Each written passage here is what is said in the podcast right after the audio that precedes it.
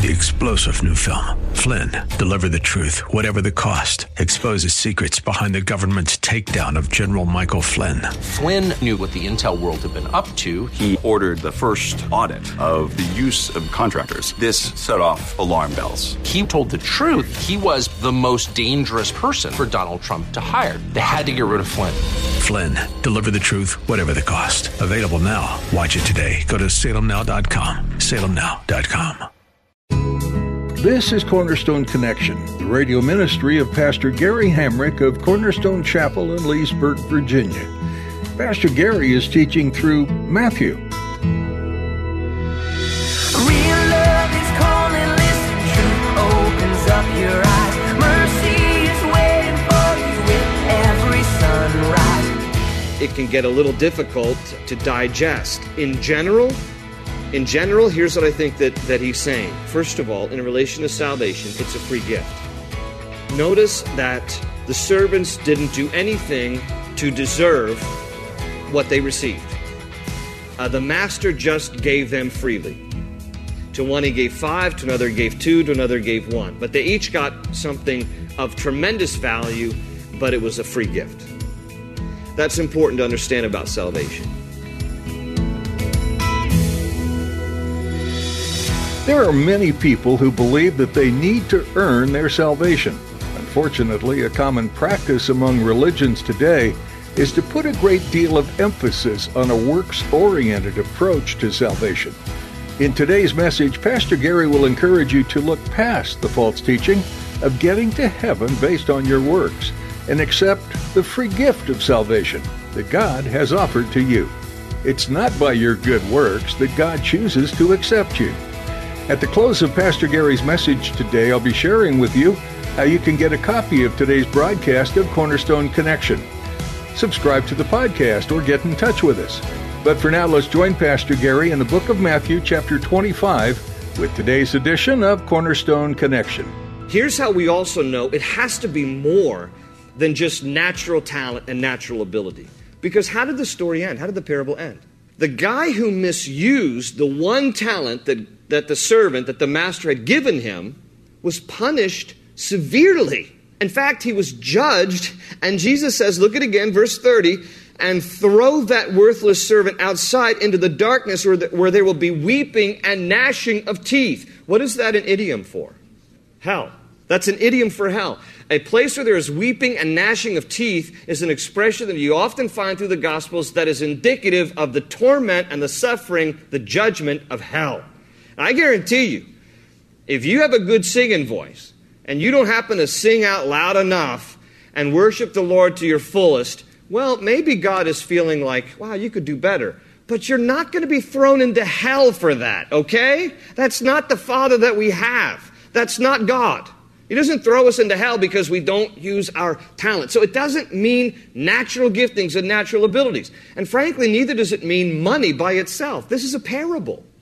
This is a parable. This is a picture of something that has incredible worth and value, and the misuse of it results in hell. Then what does that sound like? The master is giving something and the one who misuses it, the one who does not appropriate it in any way, ends up being judged and sentenced to hell. I think the safest interpretation of talent literally is a reference to salvation. It's the idea here that the master's going to go away. Jesus is going away, and he's leaving. He's entrusting to people the good news of the most valuable, incredible thing that's ever been offered as a gift. And that's the free gift of salvation. Jesus dies on the cross for the sins of the world. As many as believed and received him, to them he gave the right to become children of God. What God has done for you and me is to bankrupt heaven so that we might have the opportunity to receive a free gift that is of eternal, incredible value, that is of inestimable worth. And that is the free gift of salvation. So if you really look at this parable and you think in terms of, well, what does the talent represent in its, in its purest form, that if you misuse it can result in hell, I think it's clear that the really the only thing you could ultimately say is salvation. And the misuse of it will result in eternal consequence. if you don't receive and appropriate it properly and accept it as a free gift, there, there is no hope. There is, there is no eternal life. There's only the result of the consequence of judgment. Now, here's what he's saying here in, in regards to the talent. So don't, don't get too, um, you know, the difficulty in parables is that every little nuance does not necessarily mean a spiritual deep meaning okay? Even in the story of the 10 virgins or the bridesmaids the picture of the bridesmaids was a picture of people who would ultimately believe. But some of you might say, well, wait a minute, I thought in the Bible the real picture of the church is the bride of Christ. And in the parable, there were the bridesmaids, and, you know, always a bridesmaid, but never a bride. And I, I thought we were the bride. And said, yeah, yeah, yeah. Jesus is not teaching doctrine here, he's teaching a parable. Okay? He's teaching a, a truth to illustrate a deeper spiritual meaning.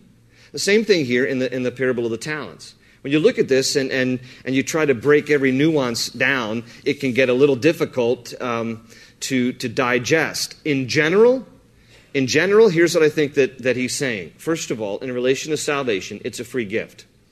Notice that the servants didn't do anything to deserve what they received.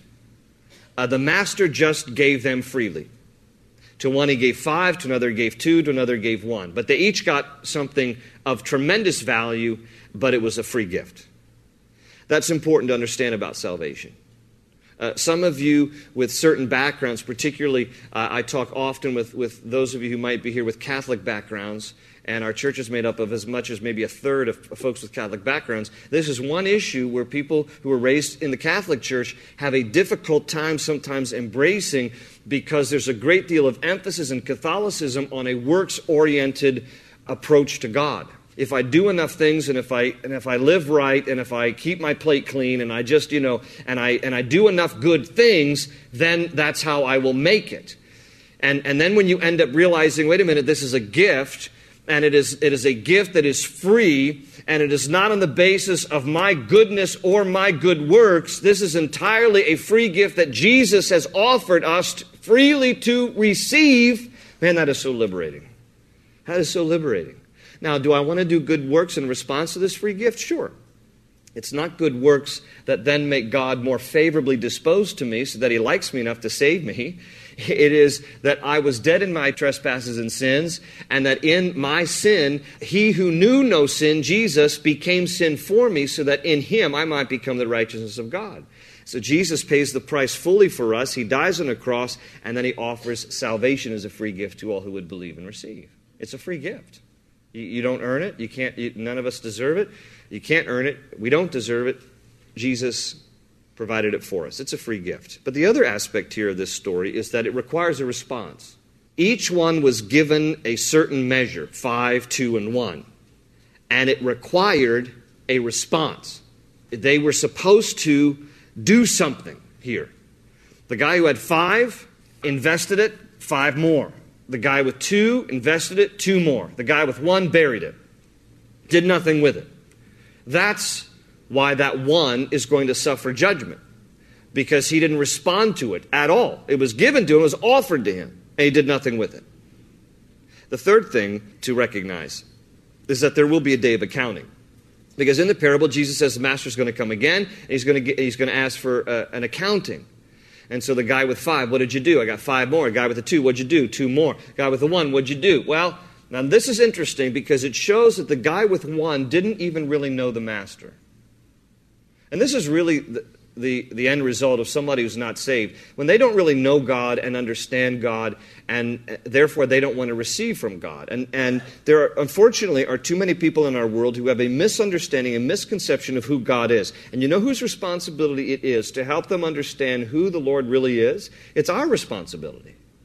Because a lot of people have these misguided notions about who God is, and, and they are pictured in this story by this guy, because notice here, in verse 24. Then the man who had received the one talent came. Master, he said, I knew that you were a hard man, harvesting where you have not sown and gathering where you have not scattered seed. So I was afraid and went out and hid your talent in the ground. See here, here's what I give it back to you. I just give it back to you. I don't want it.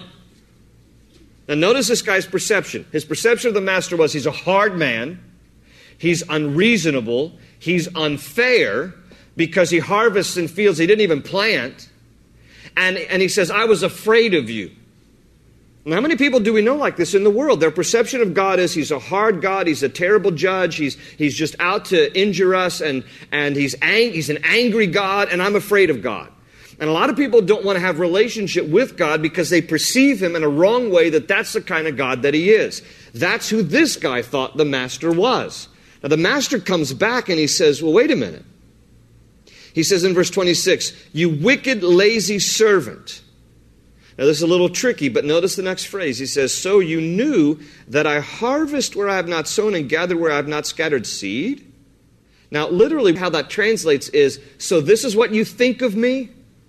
He's, he's not conceding that that's who he is. How it literally translates is, That's what you thought of me? That's your perception of me? You thought that about me? No, no, no. See, you had the wrong perception of who I am. And because you had the wrong perception of who I am, you didn't do anything with the free gift I gave you. This is a free gift for you. And as a result, he is judged. Take the talent, verse 28, from him and give it to the one who has ten talents. For everyone who has will be given more, and he will have an abundance. Whoever does not have, even what he has will be taken from him and throw that worthless servant outside into the darkness where there will be weeping and gnashing of teeth. Okay, you don't want the free gift? I'll give it to somebody else. You don't want to be saved? There's many more people who want to be saved, many more people who will accept this free gift. It's a tragic story. But in the end, what he's saying is be responsible. Be responsible. God is giving us the opportunity to receive the free gift of salvation. We need to be responsible with the gift that he's given us. Again, if you want to translate this on other levels, I think that's okay. As far as if God's given you talent, use it for His glory. God's given you special abilities, certainly use it for His glory. Everything He's given us, use for His glory. But at the end of the day, this parable is much more than just natural abilities. This is a deeper issue of life for which, if we do not accept it, misuse it, give it back to God, there's only judgment. Now, you might ask, why is it, though, that in the parable, one guy was given five, and one two, and one one. It was distributed differently.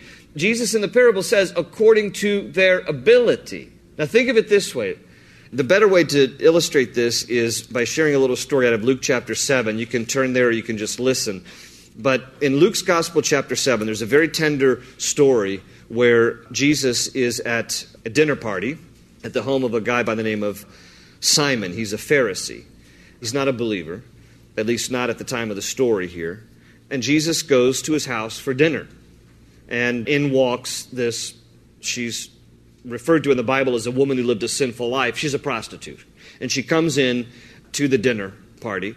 Here's the story in Luke 7, verse 36. It says, Now one of the Pharisees invited Jesus to have dinner with him. So he went to the Pharisee's house and reclined at the table.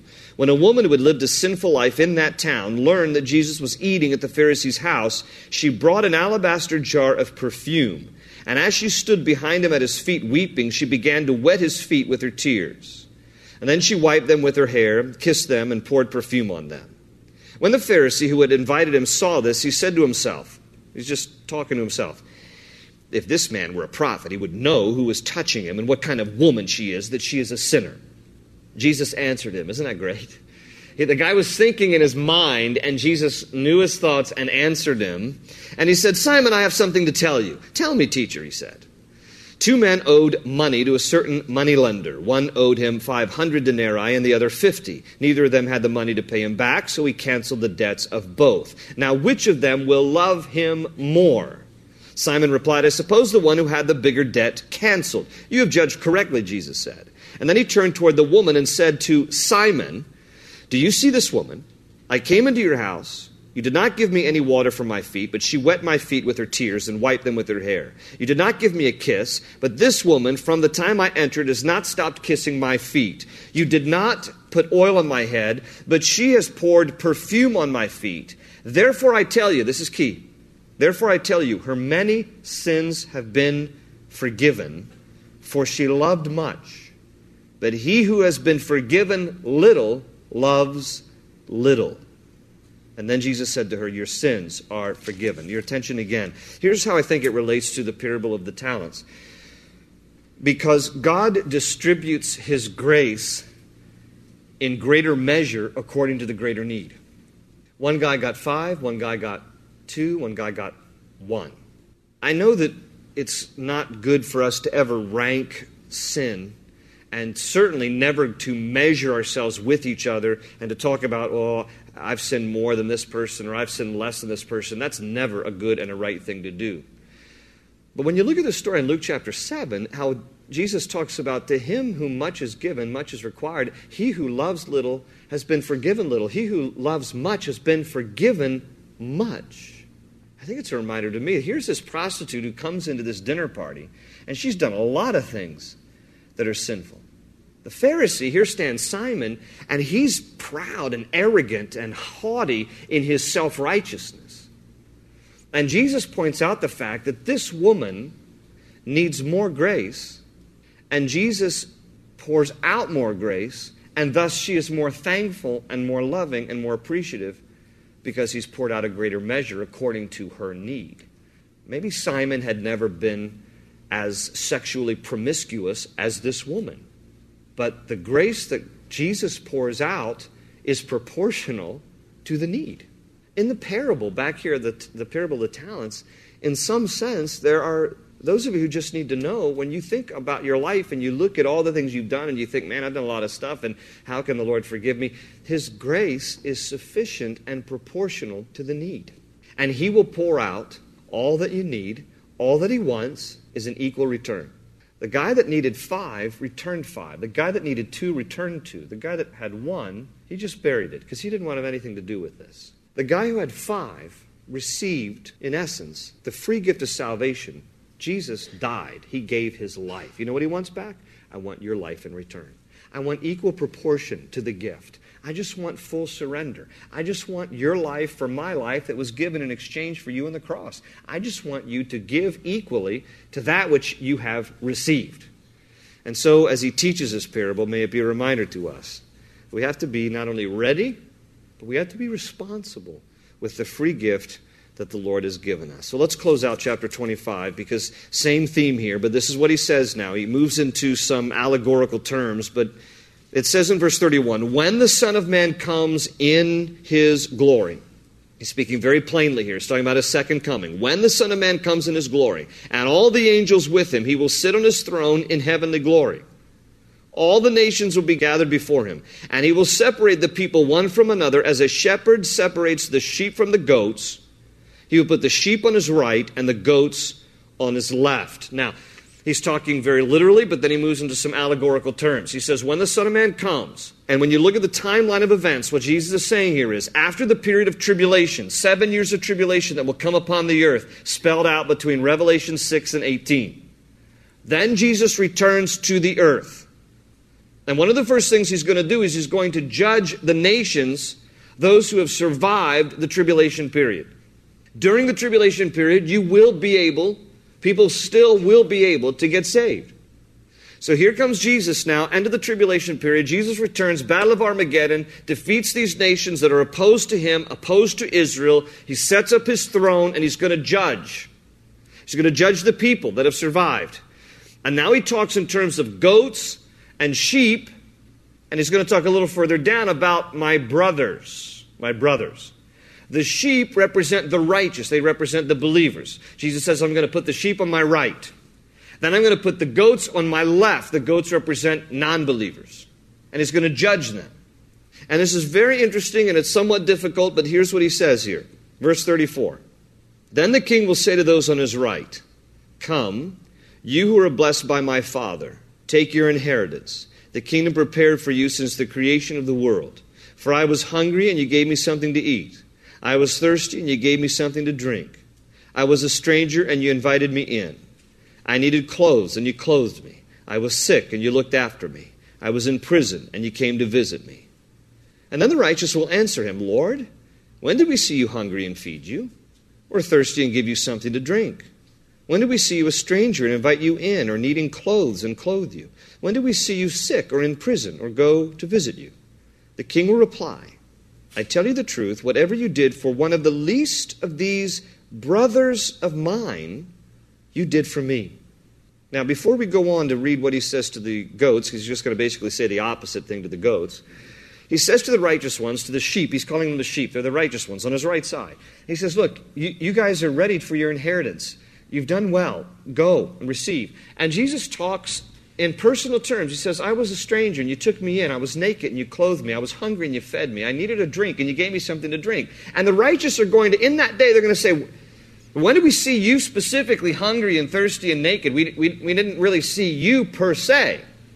And Jesus is going to say, Yeah, but when you did those things unto the least of my brothers, you were inasmuch doing it to me. Now, who are the brothers? Well, again, there's many different interpretations of this parable, and it usually comes down to two things. The brothers can represent people in general. And when, when you're good to people, uh, you're, you're being good to Jesus. When, when you see those who are in need and you take care of them, you're in effect doing it unto Jesus. That, that as you give of yourself and your time to minister and to bless other people who are in need, you're doing it in effect unto Jesus and Jesus is glorified. And I think that that's, that's a safe interpretation. But probably more literal to the context is he's talking about the Jewish people. Who were the brothers of Jesus? He's talking very familial here. He's speaking about those who are in relation to him, and the context really lends itself more so to the Jewish people. In other words, what he's saying, now this gets a little, gets a little difficult because, listen, we're not judged on the basis of our works. What he seems to be saying here is that when people during the tribulation time, people who get saved, the way that they treat the Jews during that time will be indicative of their relationship with Jesus. That seems to be what he's saying here. That there will be people during the tribulation time who get saved who treat the Jewish people with love and respect and tenderness and care for them, and Jesus takes note of that. And it is an evidence because of their care for the Jewish people that they are actually belonging to him, that they are saved and born again because they demonstrate it. The evidence is the way they treat the Jewish people. Remember, in Revelation chapter 12, it talks about Satan as the dragon who always stands at the woman about to give birth to devour her child. Everything that is anti Semitic is related and traced back to Satan. Everything that is opposed to the Jewish people and the nation of Israel is rooted in Satan himself. And so when we come to faith in Jesus, one of the things that turns, if there has been anti Semitism in your heart, is you have more of a love for the Jewish people. It's just something that happens as a result of you coming to love Jesus, who is the Jewish Messiah. And so when he speaks here in these terms, it seems to be an indication of their love for the Jewish people. Those are the brethren, those are the brothers of mine. And he says the opposite to the to those on his left. Verse 41 Then he will say to those on his left, Depart from me, you who are cursed, into the eternal fire prepared for the devil and his angels. Notice that. Hell was not created for mankind originally, it was created for the devil and the fallen angels who had rebelled against God. We just join them in hell when we rebel against the Lord. But his intent is that none should perish, none should go to hell. He says, verse 42 For I was hungry, and you gave me nothing to eat. I was thirsty, and you gave me nothing to drink. I was a stranger, and you did not invite me in. I needed clothes, and you did not clothe me. I was sick and in prison, and you did not look after me.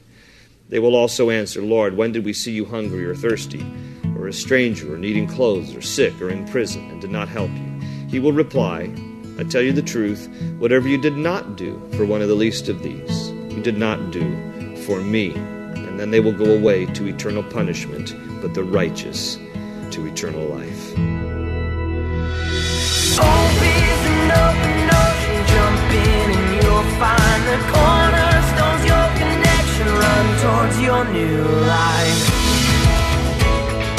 Thanks for tuning in to Cornerstone Connection with Pastor Gary Hamrick. Pastor Gary has been walking us through the first book of the New Testament, the Gospel of Matthew. This unique perspective on Jesus' life gives you a glimpse into the Son of God, the Savior of the world, and the true King above all kings.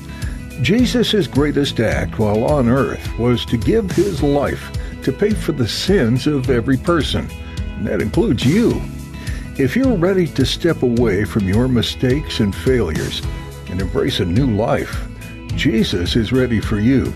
His grace is enough. You can come to Him no matter what your past looks like. Would you like someone to pray with you, or do you have some more questions? We'd love to talk to you. Please connect with us at prayer at cornerstonechapel.net. That's prayer at cornerstonechapel.net. We'd love to meet you too. You're invited to join us this weekend at Cornerstone Chapel in Leesburg. We're meeting in person as well as online, and you can find all the information you need on our website, cornerstoneconnection.cc. There, you can also hear additional messages from the series in Matthew or others that Pastor Gary has shared. Again, that website is cornerstoneconnection.cc. That's all we have time for today. Thanks for tuning in to Cornerstone Connection.